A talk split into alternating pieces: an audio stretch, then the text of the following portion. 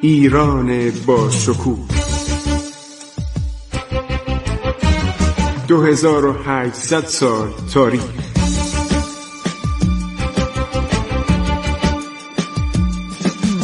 عبور از تاریخ.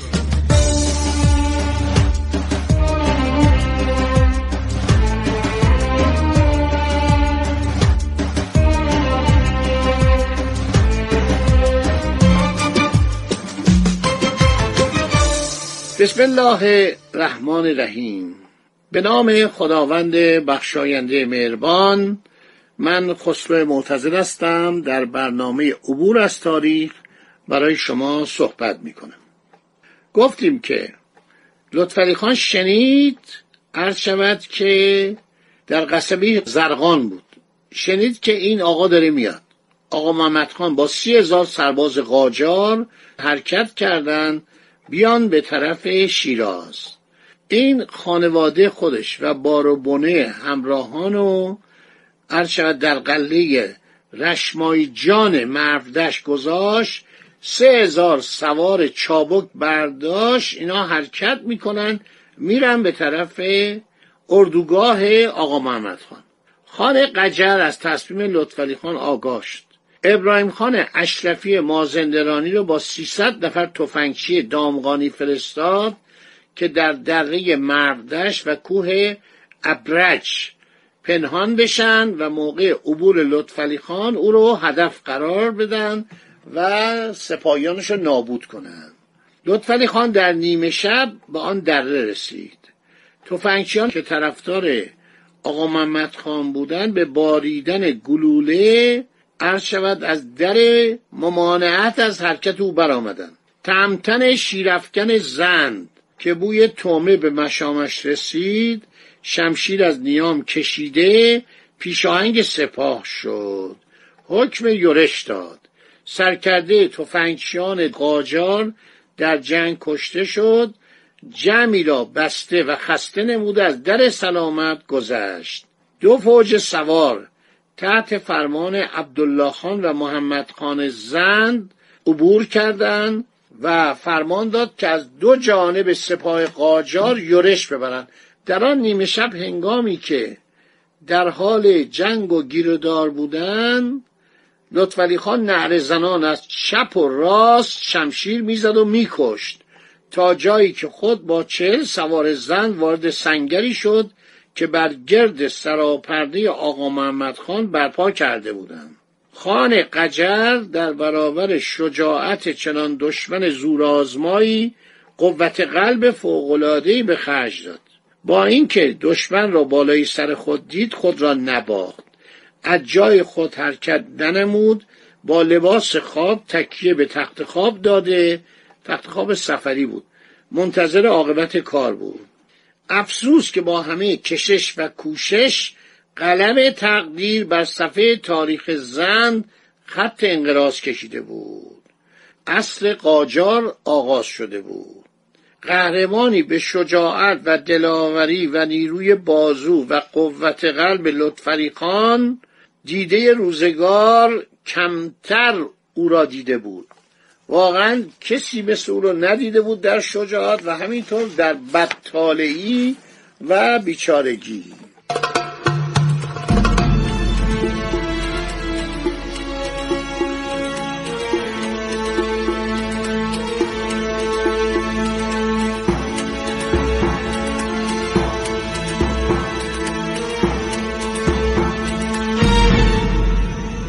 هر شود که میره طرف چادر خانه قاجار. میرزا الله اردلانی که جزو اردوی قاجار بود خودشو به لطفعلی خان میرساند تعظیم می‌کنه. میگه قربان امان امان به من امان بدید. قربان شما چرا اینقدر این زحمت می‌کشید؟ خان قجر فرار کرد. این کشش و کوشش برای چیست؟ دست از جنگ بدارید. چون هوا روشن شود تمام این سپاه و اساس تحت اطاعت شماست. لطفعلی خان ساده دل بود. این سخن دروغ رو خائنانه رو باور کرد دست از جنگ کشید.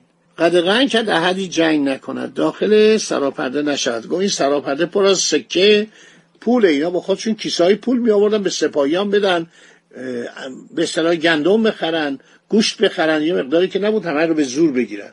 این طمع کرد بعدم سواران او در اطراف لشکر بنای غارت گذاشتن. هر چه به دست آوردن برداشتند رفتند و جز هزار سوار کسی همراه لطفعلی خان نماند. ارتش نامنظم این بدیش بود. غارت می‌کردن می‌رفتن. ارتش منظمی که عباس میرزا درست کرد اطاعت داشتن انضباط داشتن. بی خود نبود گفتن ارتش منظم.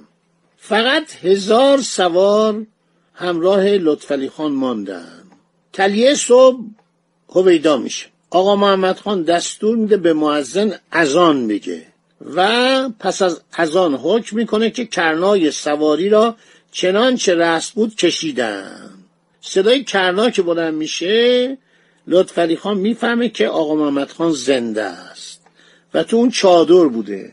اگر طمع نمی‌کرد برای اینکه اون به صلاح قنائم رو به دست بیاره. سکه های طلا که در کیسه های عرض شود که پارچه بود به دست بیاره. اگه شب وارد اون سراپرده می‌شد آقا محمد خان که در مقابله این ضعیف بود و می‌تونست اینو بگیره بکشه از بین ببره. خیلی خوب. لطفعلی خان میره از راه نیریز و کرمان میره تبس که در اونجا یک سپاهی آماده کنه. آقا محمد خان در اول ماه زیحجه وارد شیراز میشه.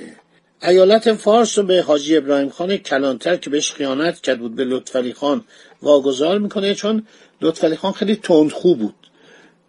خیلی تندخو بود و به این حاجی میرزا ابراهیم خانم اعتماد نداشت. این دو دوزه بازی می‌کرد. درو بود. ایالت فارس رو به حاجی ابراهیم خان کلانتر واگذار می‌کنه و بهش لقب خانی هم میده. حرم لطفعلی خان و ایالات اعیان زندیه رو روانه تهران می‌کنه. دو ستون سنگی یک پارچه از امارت ارک وکیلی و سنگهای مرمر رو از امارت کریم خانی دستور میده بکنند بفرستان به تهران. خودش با سپاه و اندوخته های خزینه سلطنت زند در محرم سال 1207 از شیراز عزیمت به تهران می‌کنه. در سال 1207 که خان قجر از شیراز راهی تهران میشه در چمن اسپاس فارس حاج ابراهیم کلانتر شیراز و اعیان فارس رو احضار می‌کنه. از آنها مطالبه زن و فرزند به رسم گروگان می‌کنه. میگه من دارم میرم تهران پایتخت من تو باید زن و بچهتون رو به من بسپرید گروگان باشن. حاجی فرزندی داشت نه ساله به نام اسدالله. او و مادرش را گرو گذاشت. ببینید چه توحشی بوده. هر یک از اعیان فارس به همین طریق گروگانی دادن. اونایی که آدم های سرشناستری بودن جناب آقا محمد خان از هر خانواده دو نفر گرویی مطالبه کرد. این کارا که صورت داد از جانب آنها آسوده خاطر شد خواست از چمن اسپاس حرکت کنه. خان محمد خان قجر رو صداش کرد. گو آقا این قله شیرازو که کریم خان ساخته و حساری که در واقع دور شیراز کشیده اینو نابود کن. جماعت بنا نتوانستان با کلنگ و تیشه آن حصار کوه مانند را از پا در بیارن.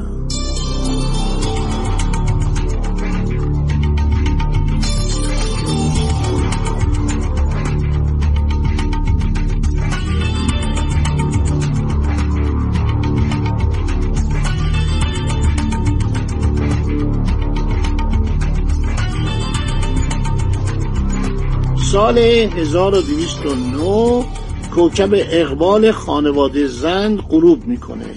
لطفعلی خان قهرمان دلاور از برگشتگی بخت و از غرور جوانی تکیه بر شمشیر شجاعت خود که در مواقع مخوف هیچ رعایت حزم و اعتیاد نمی کرد از کجرفتاری روزگار و نفاق و درویی و سستی پیمان ابناع روزگار عرض شود که این میره به طرف کرمان. راش نمیدن میره به طرف بم.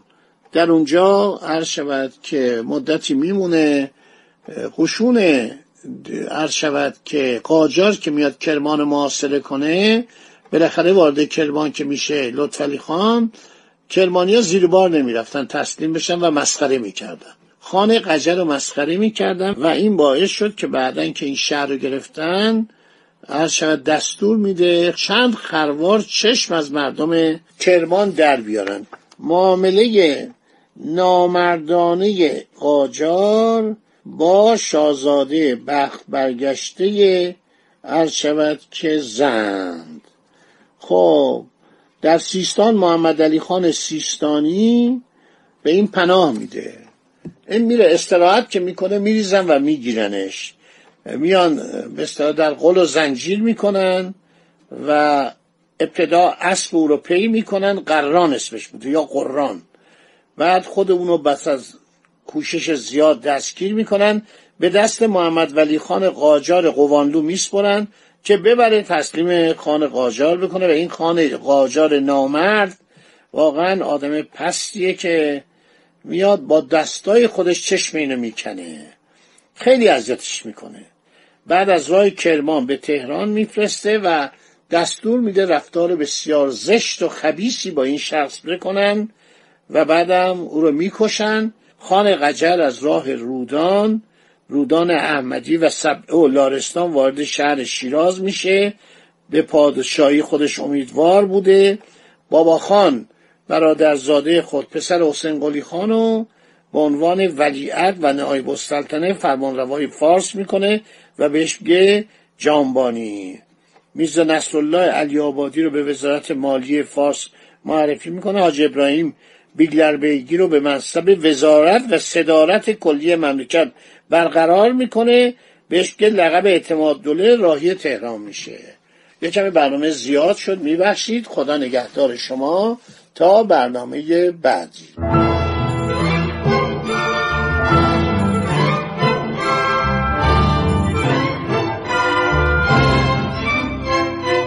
عبور از تاریخ.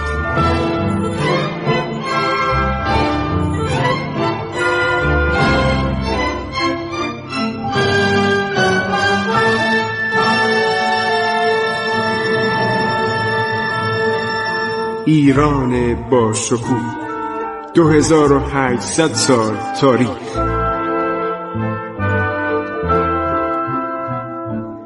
سرگذشت ایران ما به روایت خسرو معتزه